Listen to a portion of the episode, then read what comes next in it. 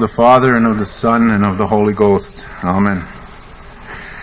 Dear Father, once again we, we draw nigh unto your word, this word that, this word that is Jesus, this word that has come and dwelt amongst men. Father, we ask this evening hour that you would be merciful here to this flock that gathers in this corner of your world.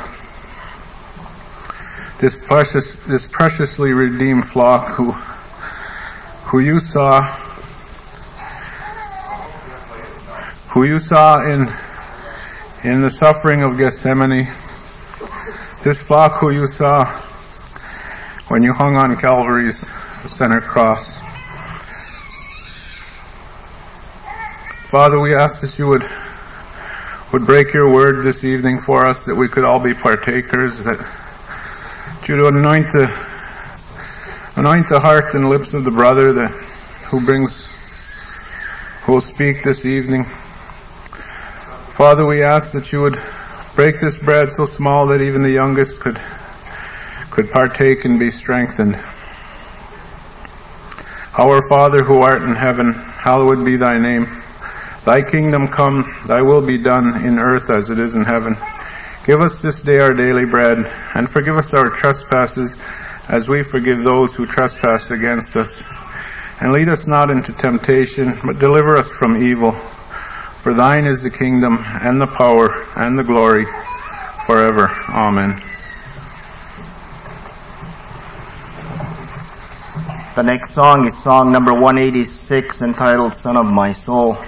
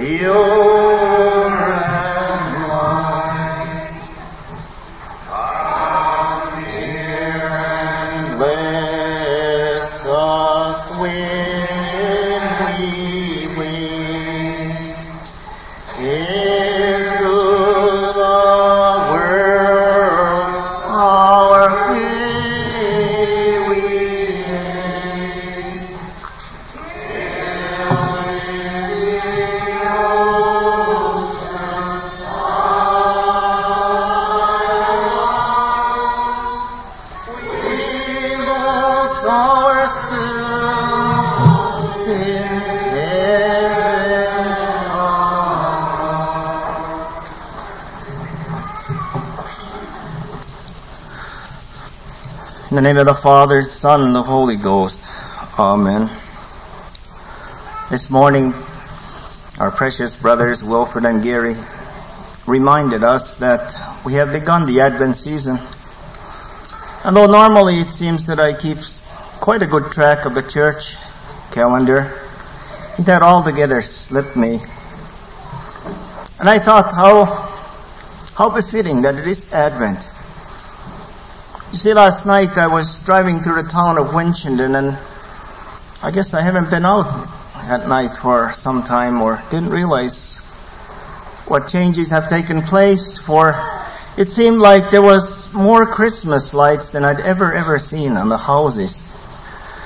It seemed like one after another, the one was more awe-inspiring than the one that I had seen before. And it wasn't until I left the city limits then of the town, or I should say that the boundaries of the village itself, that I realized what a beautiful moonlit sky there was. But those lights were, brighting, were shining so brightly that I, I didn't see the moon until I got away from the town itself. As I considered those lights, I thought that uh, the Christians also should have Christmas lights. And not only should the Christians have Christian, uh, Christmas lights, but they should be Christmas lights. Our Christmas season in this society in which we live begins more or less officially at Thanksgiving. Around Thanksgiving, you start seeing in the banks and places of business uh, the Christmas decorations of all kinds. But one thing that seems to be common to all of these decorations are the lights. And perhaps some of you saw as we did as we came to, ch- to church tonight that some of those houses were very lit up. And this is now the world's advent, that they light up their homes and their business places awaiting for Christmas, a time of uh, family get together, a time of partying and whatever they might do, and perhaps even some church going. So this is then their advent. And I think it should shame us, we who are the believers, that our lights don't shine as brightly as theirs do. And we have much more reason to be festive and glad in our own hearts, do we not? That we would have lights also, and that we would be lights. Jesus says that uh, a city that is built upon a hill cannot be hidden, nor do men light candles and hide them under a bushel. And he said that let your light so shine that the world could see it, and they may see your good works. I noticed one thing about those Christmas lights, that predominantly they are three colors. One of the colors that seems to be so predominant this year, or at least where I traveled, was the white. Some houses had so much white on them, I think they were made to look like icicles hanging from their eaves. And lots of lights were shown that way. And a Christian, there should be some Christians too that have this kind of white light too. That there will be a purity, a purity, that the robes are washed white. And the other color that's predominant in, uh, in Christian, in, in, during Christmas time, there are two others. One is green and the other is red. Those are called the Christmas colors. And oh, that we would feed at the green pastures. Or as the psalmist has said as well as the prophet Isaiah, that I would be as a green olive tree. You will know how it is after, in the spring when it comes, one of the things that we wait is for the greening of the earth. For we know from that that life has been restored from the dead. And isn't it amazing that in this Advent time when the trees have become dormant and the plants have faded and the leaves has been swept away, that we will wait for a greening for our own hearts. And the other color, and probably the most brightest and significant of all is the red one. The prophet Isaiah tells us that though your sins be as scarlet, they shall be as white, white as snow. And though they be as red as crimson, they shall be as wool. In the beginning of that verse it says, Come now and let us reason together. The Lord says unto us tonight, Come now, let us reason together. You who have been weighed down with your sins, your red and scarlet sins, your bloody sins, you who are polluted in your own blood, the Lord says unto you tonight to arise from thy pollution for there is another blood that has atoned for your sins that will make you as white as snow. I thought tonight that We would continue in the same gospel as we did last week, namely the Gospel of John. But this time uh, that we would turn to the fourth chapter of John. And we will consider some of the reasons for our, our Advent. And maybe we'll see some Christmas lights here too in our text. John chapter 4 beginning with verse 31. And we will read in Jesus' name. In the meanwhile, his disciples prayed him saying, Master, eat. But he said unto them, I have meat to eat that ye know not of. Therefore said the disciples one to another, Hath any man brought him aught to eat? Jesus saith unto them, My meat is to do the will of him that sent me, and to finish his work. Say not ye, There are yet four months, and then cometh harvest? Behold, I say unto you, Lift up your eyes and look on the fields, for they are white already to harvest. And he that reapeth receiveth wages and gathereth fruit unto life eternal, that both he that soweth and he that reapeth may rejoice together. And herein is that saying true, one soweth and another reapeth. I sent you the reap that whereon ye bestowed no labor. Other men labored and ye are entered into their labors. And many of the Samaritans of that city believed on him.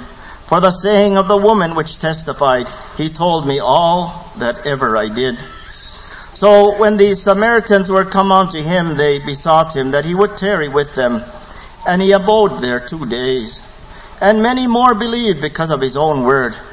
And said unto the woman, Now we believe, not because of thy saying, for we have heard him ourselves, and know that this is indeed the Christ, the Savior of the world.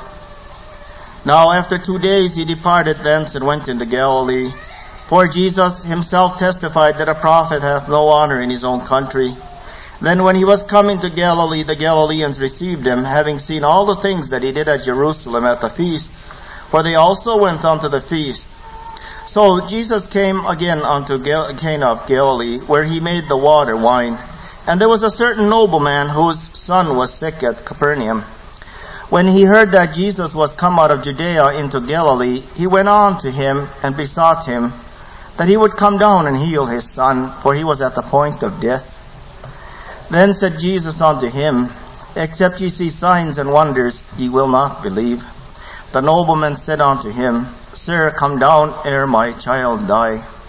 Jesus saith unto him, Go thy way, thy son liveth. And the man believed the word that Jesus had spoken unto him, and he went his way. And as he was now going down, his servants met him, and told him, saying, Thy son liveth. Then inquired he of them the hour when he began to amend. And they said unto him, Yesterday at the seventh hour the fever left him. So the father knew that it was at that same hour in the which Jesus said unto him, Thy son liveth. And himself believed in his whole house. And this is again the second miracle that Jesus did when he was come out of Judea into Galilee. Amen we have begun our text kind of in mid-story. But I thought we would start here for we have often heard of Jesus at the well, uh, at Jacob's well with the woman from Samaria. And in the beginning, uh, and not, not that we shouldn't rehearse that again, it, it's precious and it's God's word. But I thought we would look at this other portion tonight. And uh, as we begin our text, we find that his disciples came and urged him to say, Master, eat. Well, if you would have read in the beginning of this chapter, when Jesus, uh, it, was, it had been about 12 o'clock, it was the sixth hour, and Jesus was weary from his traveling, and he sat down there at the well when at that time the woman of Samaria came. And the reason that he was alone at that well, it was that the disciples had gone into town to buy some food. And this is how preciously God arranges things. And this is something that we should take careful note of. Yes, it is true that Jesus uses his disciples. It is true that in this Laestadian movement, and in this country in particular, we are called the Apostolic Lutheran Church, that we have wanted to follow the footsteps of the apostles, that we would preach with one another and have close communion with one another, and that we would spread the word with one another. But there are also those times that we need to spend alone with our Savior and Redeemer. And our Savior and Redeemer has set that example for us, for we read often in the Gospels how He went alone to pray. But He also needs to talk to each individual heart, as we have heard in our text. But not wanting to get ahead of our text, then we will enter into what we read here in the beginning. That when the disciples came and they had gone for that purpose to find food for them, for they were concerned with this carnal, though necessary matter, they asked him that, well, they urged him that, here, here's some food now, why don't you eat? But he answers them and says that I have meat to eat that ye know not of. And their minds were so caught up in their carnal world, even as ours are, and as I find myself also, that the disciples asked one of another that, well, has somebody been here and has someone given him something to eat? But Jesus now begins to talk to them about that meat, which is the reason that he has come here into this world and left the glories of heaven. He says that my meat is to do the will of him that sent me and to finish his work. That is the meat of our Savior and Redeemer, to do the will of him that sent him. Now whose will are we talking about? None other than the will of the Heavenly Father himself. And it has been the will of the Heavenly Father to send His Son into this world. And this is that which we await this Advent season. We await once again the coming of the baby Jesus. And I thought many times, and you've probably heard it too, and perhaps been your own thoughts, that he has to first come as a little child, because he has to be broken so small, even as our brother Ed prayed to us, that we would be able to, in our hearts, to be able to receive this, this Jesus. So he comes to us in such a lowly and a meek and a small form. For our hearts are narrow also. And, and because they are so full of this world, that he has to start in a small way in our own hearts. Although he does some great things. And so Jesus tells us that his meat is to do the will of him that sent me and to finish his work. Well then, who has begun that work if Jesus has come to finish it? We read in the various apostles and we read throughout the Old Testaments that the work that had been begun, it was begun by the Father. But the Father had used His own created beings to do this work. For thousands of years up to this point, the prophets and the law spoke of Jesus, even as Jesus himself testifies to the travelers on the way to Emmaus that Easter night. So his will is to do the, uh, or his meat or the food that he has is the will to do him that sent me. And if this is true for the Savior and Redeemer, it is also true for us. But first of all, he has come to finish his work. And where has this been proclaimed? But on the cross of Golgotha when he says it is finished. That work then has he come to finish, which has been begun and proclaimed. But now, this matter of Christ's suffering and death for us is not a matter that is just strictly left outside of ourselves, although it is true that we have not merited nor earned anything toward our salvation. But it also has to become a part that we share in it. For Jesus also says that we are to deny ourselves and take up His cross and follow him. And he also wants us to enter into his labors. That is into the labors of his heavenly father whose will he wants to, who he has come to do. And he begins now to teach the disciples too, that there, this work is also theirs, for he says, now don't you say that there's yet four months and then comes the harvest? That's what you say naturally, don't you, in the springtime? When you have sowed your fields, and then you look and you pray for increase. You say in about four months, and then we'll have harvest. And behold, I say unto you, but he wants to turn his focus though to something more precious. than just the outward harvest. For he says, lift up your eyes and look on the fields, for they are white already to harvest. The heavenly parent has sent his son to look. And Jesus with his bright eyes is able to see that the harvest is already white, the fields are white. You know that when the fields are ripe that there is not much time to be wasted. We soon must go in there and harvest and reap. For who knows how soon the fall, the fall winds will come and the rains and the hailstorms that will knock this a crop down. And there is need then that we would not tarry any longer, but we would look upon the fields for their white in harvest. And Jesus now exhorts his disciples as to what it is that they are to do as his disciples and his followers. For he says, And he that reapeth receiveth wages and gathereth fruit unto life eternal, that both he that soweth and he that reapeth may rejoice together. And herein is that saying true. One soweth and another reapeth. I sent you to reap that wherein you bestow no labor. Other men labored and ye are entered in their labors. The apostle Peter writes in this way in the first chapter of the first epistle when he talks about that work that had been done in the Old Testament covenant. He says that of which salvation the prophets have inquired and searched diligently who prophesied of the grace that should come unto you. Searching what or what manner of time the Spirit of Christ which was in them did signify.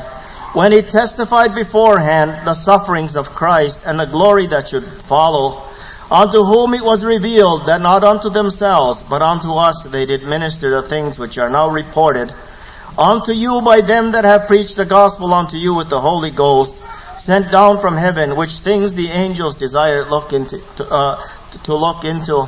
Here the apostle Peter ties into two matters. He talks about how from the very beginning of scriptures the prophets and the law have foretold of his coming. And he ties in there that time of Pentecost when Peter himself, who was the preacher, had, and had been preaching and where 3,000 souls were saved for the Holy Ghost had come upon them. And these are the things then of which Jesus speaks when he says that I sent you the reap whereon you bestowed no labor, and other men labored and you are entered into their labors. That this great work has been done from the beginning of time, and now you are here as reapers. But he also says earlier that one soweth and another reapeth. And he said before that that he that soweth and he that reapeth may rejoice together. This is the missionary co- co- covenant then, or the commission rather, that we as his disciples have been given. That we would be, as we talked about those Christmas lights, that there would be seen in us from our mouth and from our lives the purity of the white lights and the bloody redemption in the red lights and the green new life of transformation also that are found in the green. So may it be Dear fellow travelers that are here upon the way of life, that you also would enter into these labors in which the prophets have entered in, the apostles have also, that you would also together with me would be a light in this world. And not only a light in this world, dear brothers and sisters, but if, there, if the Christian is to be a light, he has to be a Christian, a light also in the Christianity. And it is not only in this day, but it has been from the beginning that it, uh, where Christianity has shown the brightest. It is there where the devil works the hardest. And he tries to bring all kinds of deceptions within the true believers and into the, within the heart of the believer. For we are, we live in a land of graves and we are border dwellers as we have said before. And we are in great peril. And therefore we need to enter into these labors quickly. Do we not have friends and relatives and neighbors who yet walk upon the way of darkness, who have yet to experience the great light. Dear fellow traveler that is here tonight, are you one of those lights? Are you a reflection of the true light that has so shined upon this world? Not only then when Jesus entered in and the angels proclaimed, but especially then on Pentecost when, when cloven wing, uh, uh, wings of fire alighted upon the apostles and upon those that were gathered there. And that Pentecost spirit is something that we have to pray for from God. It is a matter, it is a change and a transformation that takes place in the hearts of men. And when the Holy Spirit begins to dwell in the hearts of men, they become new people. They have new lives and they have become transformed. And there is a light that is seen from them. And they are heard of men. And they are despised and hated. That is one of the costs. I thought of those Christmas uh, those lights that the people have on their houses. How much expense they have gone into put them up. How much labor they have expended to put them there. And how much cost and expense there is yet to maintain those lights. To pay for the cost of those. Are you as willing as the world is when they first tout their God? Are you as willing to pay the price to be a follower of Jesus? To follow Him who is the light of the world? And now, I said, as we said in the beginning, that we're in the midst of the story of the woman of Samaria. And we find here that many of the Samaritans of that city believed on him for the saying of the woman which testified, he told me all that I ever did. Remember how she told Jesus that I perceive thou art a prophet? When Jesus spoke to him about those eternal wells of salvation, that she also could, that they would spring forth the life unto her and she became a partaker of them, and she immediately became a missionary. She was one of those Christmas lights also. She went to the town to preach of them, and we can see here too how it is. So there is a twofold matter, isn't there? Sometimes in this Christianity, I think that we have emphasized too much that our Christianity is a Christianity of, of holding hands one with another and traveling together. And I'm not saying to despise this, but this is also an important matter that we come to know the Savior and Redeemer in our own hearts. And it is true when John the Baptist was preaching, he sent his disciples to the Savior and Redeemer, that is he the one or do they wait for another? Some have taught this way, they have taught this way that they, that John the Baptist sent them to Jesus so they would have their own Savior also. And that is the matter that is here. Although I also agree with those who say that John the Baptist had to hear one more time, and we will see that matter coming up here in our text as we get into it. And so these Samaritans then, they, uh, they, uh, believed on him for the saying of the woman. There was something that stirred in their heart when this Christmas light began to shine in their town. There in that despised Samaria, there in that area where the, they, the Jews would go long ways around so they could avoid going through that despised place as they traveled from Judea to Galilee.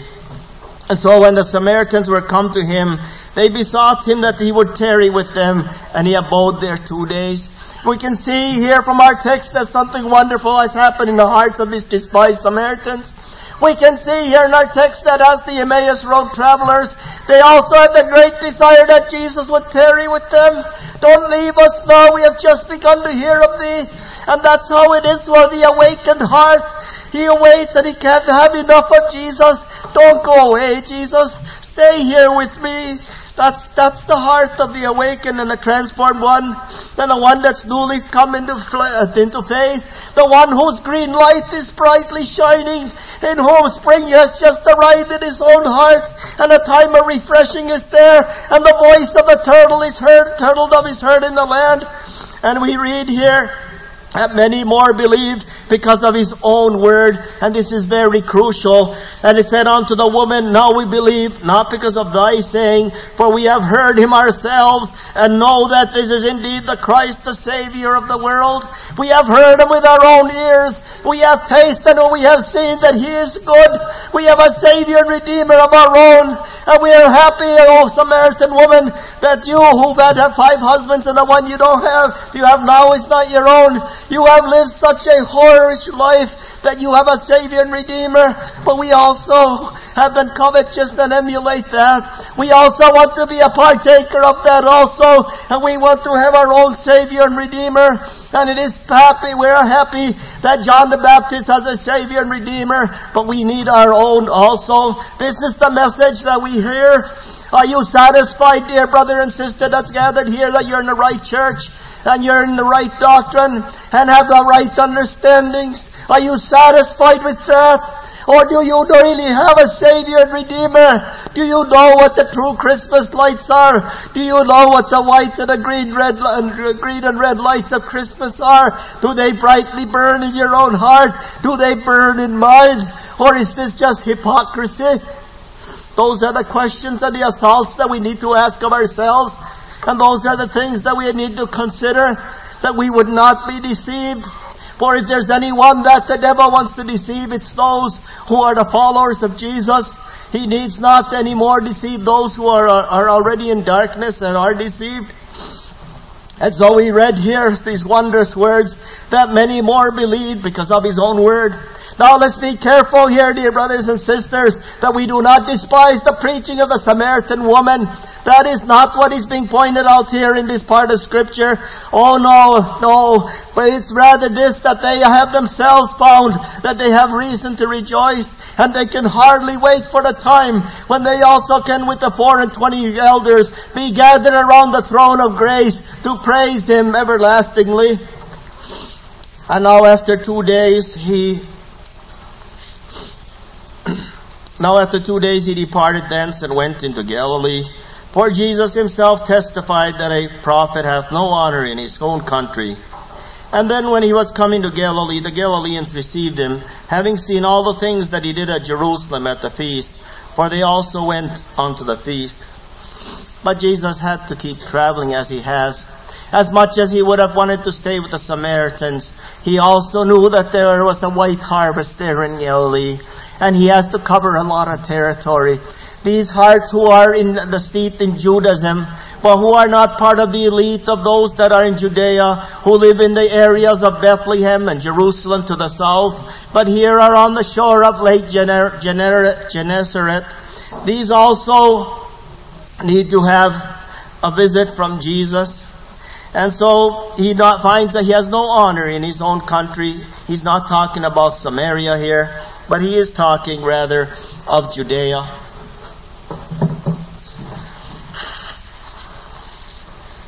But there had been these Galileans who had just been at the Passover feast of which we heard. It was there that Jesus had for the first time uh, overturned the money changers' table, tables in the temple in Jerusalem and told them how they had made them, a, uh, the, the temple into a den of thieves. And they had seen many wonders over there. But as we read in the last verse of our text that this was the second of the uh, miracles that Jesus did in Judea, he had only performed one, or in the Galilee rather, that uh, he had only performed one other miracle, which we know of as popularly known as his first miracle, where he had changed the water into wine. And in this same Galilee, then there was a nobleman, or he was of royalty, he was a king's officer, he had a son that was sick at Capernaum. And when he heard that Jesus was come out of Judea into Galilee, he went unto him and besought him that we, he would come down and heal his son, for he was at the point of death. And Jesus said to him, except ye see signs and wonders, ye will not believe. I think this nobleman is a very typical Christian. Something must have stirred in his heart when he had seen that the water had been changed into wine, and he well may have been even at that wedding where Jesus and his disciples were invited.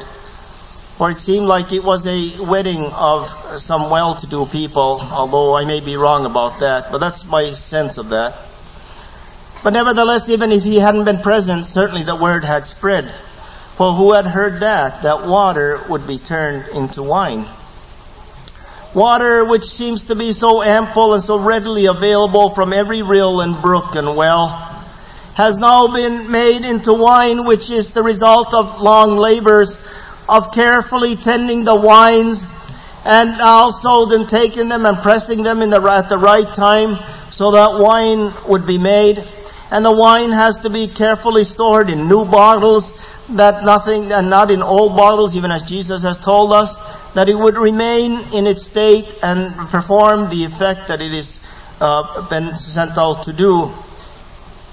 And this this nobleman, anyway, he thought that Jesus would come down and heal his son. Now he had seen that Jesus had performed a miracle, and though he believed Jesus, yet he somewhat disbelieved he didn't believe that Jesus had the same power as God did when he created earth, that by his very word he could create heaven and earth and all that were therein. And so he felt that Jesus has to come in his physical presence to come to heal his son. But we don't, though, so from that point, vantage point, we see that he has some unbelief in him. And Jesus recognized him this, for he said that except you see signs and wonders, you will not believe. And it seems like a harsh answer from our Savior. But earlier in the Gospel of John, we read, Now when he was in Jerusalem at the Passover in the feast day, many believed in his name when they saw the miracles which he did. But Jesus did not commit himself unto them because he knew all men, and needed not that any should testify of man, for he knew what was in man. And so Jesus knew the hearts of the people in that manner. And from the beginning of this Christianity and even in the time of the Old Testament, there are many who believe because of miracles. And we live in that kind of time also. I personally, although I know of only one miracle in our family that I would use that term, I have not, I am not one of those who has seen visions or seen dreams or some great things or signs. However, there are those here, I believe, that have had those kinds of experiences. I am not here to despise those things, for I believe that those also may be sent by God for those who are in need of them. And that doesn't mean to, I'm not meant, I don't want you to misunderstand that I'm saying that those who have see miracles or signs are any less Christians than those who have not nor the converse either, that those who have seen the miracles and the signs are any less or greater than those who have not. But nevertheless, Jesus said that except you see signs and wonders, you will not believe. And he knew, as we read here earlier, that he knew what's in men's hearts.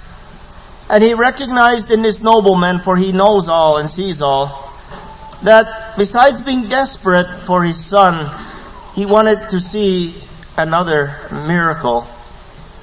But the need and the desperation that was in his own heart concerning his son overcame that. Despite that, should we say somewhat of a cold answer, that except ye see signs and wonders ye will not believe, the nobleman said, Sir, come down before my child dies. He desperately pleads for the Savior and Redeemer to come. And Jesus says, Go thy way, thy son liveth. And the man believed the word that Jesus had spoken unto him and went his way. It seems to me that this, this, this nobleman so easily believed. Many, if not most, and I don't dare say all for how would I know, but when you read the, and hear about the experiences of the children of God, one thing that is common to many is doubts. Doubts about our own salvation and how we stand before God. And doubts even of, will Jesus really do this for me? And though Jesus has proven himself to us over and over again, we still have some doubts about the future. For this is how, these are the inroads that the devil makes in the hearts of men. Nevertheless, this man believed the word as we read, and when he was going on the way, his servants met him. You see, there was such great news for those servants. They probably had heard that the nobleman's gonna go ask this Jesus who turned water into wine to see if he would come and heal his son. That with great joy they go out and meet him on the road and tell him that thy son liveth. And so he inquires. We see here also that there's still some tinge of unbelief in him. For he inquires of them the hour when he began to amend, and when they told him that it was yesterday at the seventh hour that the fever left him, then the father knew that it, that was the very hour that Jesus said to him that thy son uh, liveth. And he had to have this testimony in his own heart. And that is one reason why the communion of the saints is so important. Why absolution, for example, is so important that we, and that we would maintain that, maintain that practice within us. And that we would also partake together of the sacraments. And that we would, as the, it has said that they, they gathered often together and sang, pray, sang hymns and praises and talked often one, one with another. I think it's in either Malachi or Micah that it speaks that way also. That we need to have that testimony and that assurance. Something that we can taste and see. Or as John himself has written, that we have handled and, and uh, handled the word of God and tasted and, and seen it. And when he heard that his son lives and he heard that it was that very hour that Jesus had spoken the word that thy son liveth, that he, not only he him believed, but his whole house. What an amazing thing. It seems that we see so little of that today, is it not? We remember how it was with the jailer too when Paul and Silas were in prison. How he himself and his whole household believed. We also remember the same thing with the, uh, can't remember his name that Peter went to, when Peter went to pre- uh, preach, uh, unto him and his whole household repented. Cornelius, yeah, thank you. When Cornelius, his whole household, and all that we would be able to see that in our days, and we have seen it earlier, that whole households have turned on the God and believed. Even when we look at Jesus' disciples, many of them are brothers and cousins, and if they're not related to Jesus himself, then there's brothers amongst themselves. And it seems like households and families have been taken in. Now, there may be someone here who has no relatives that are living Christians.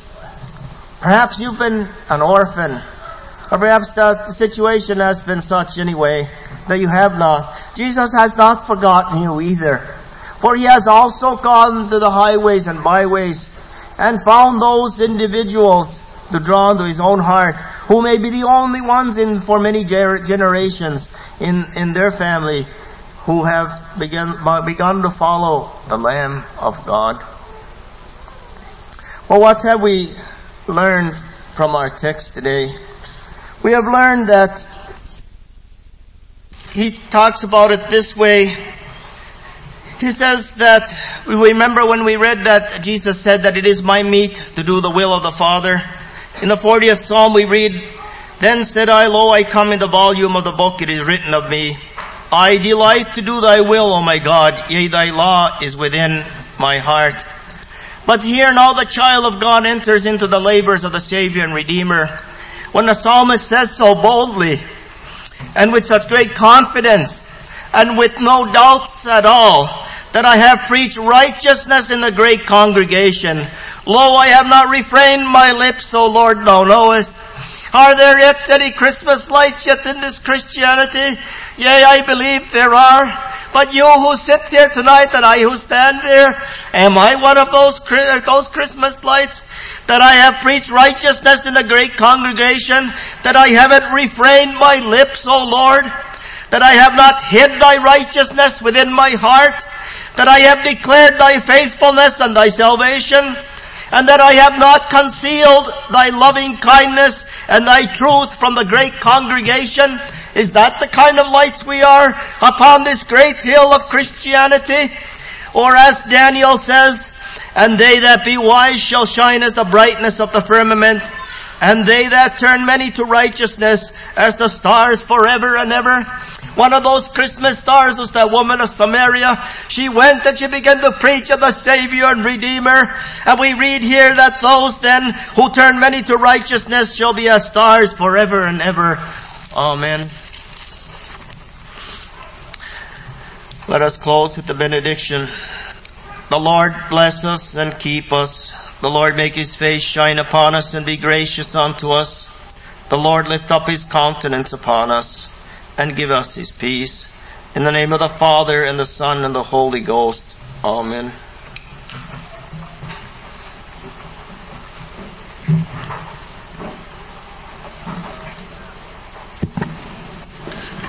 We'll gather Thursday evening at 7.30 for a service. Saturday at 2 o'clock there'll be the wedding of Andy and Jessica here at the church. And then next Sunday, Sunday school at 9.30, communion service at 10.30, and an evening service at 7. In closing, tonight we'll sing Song 306.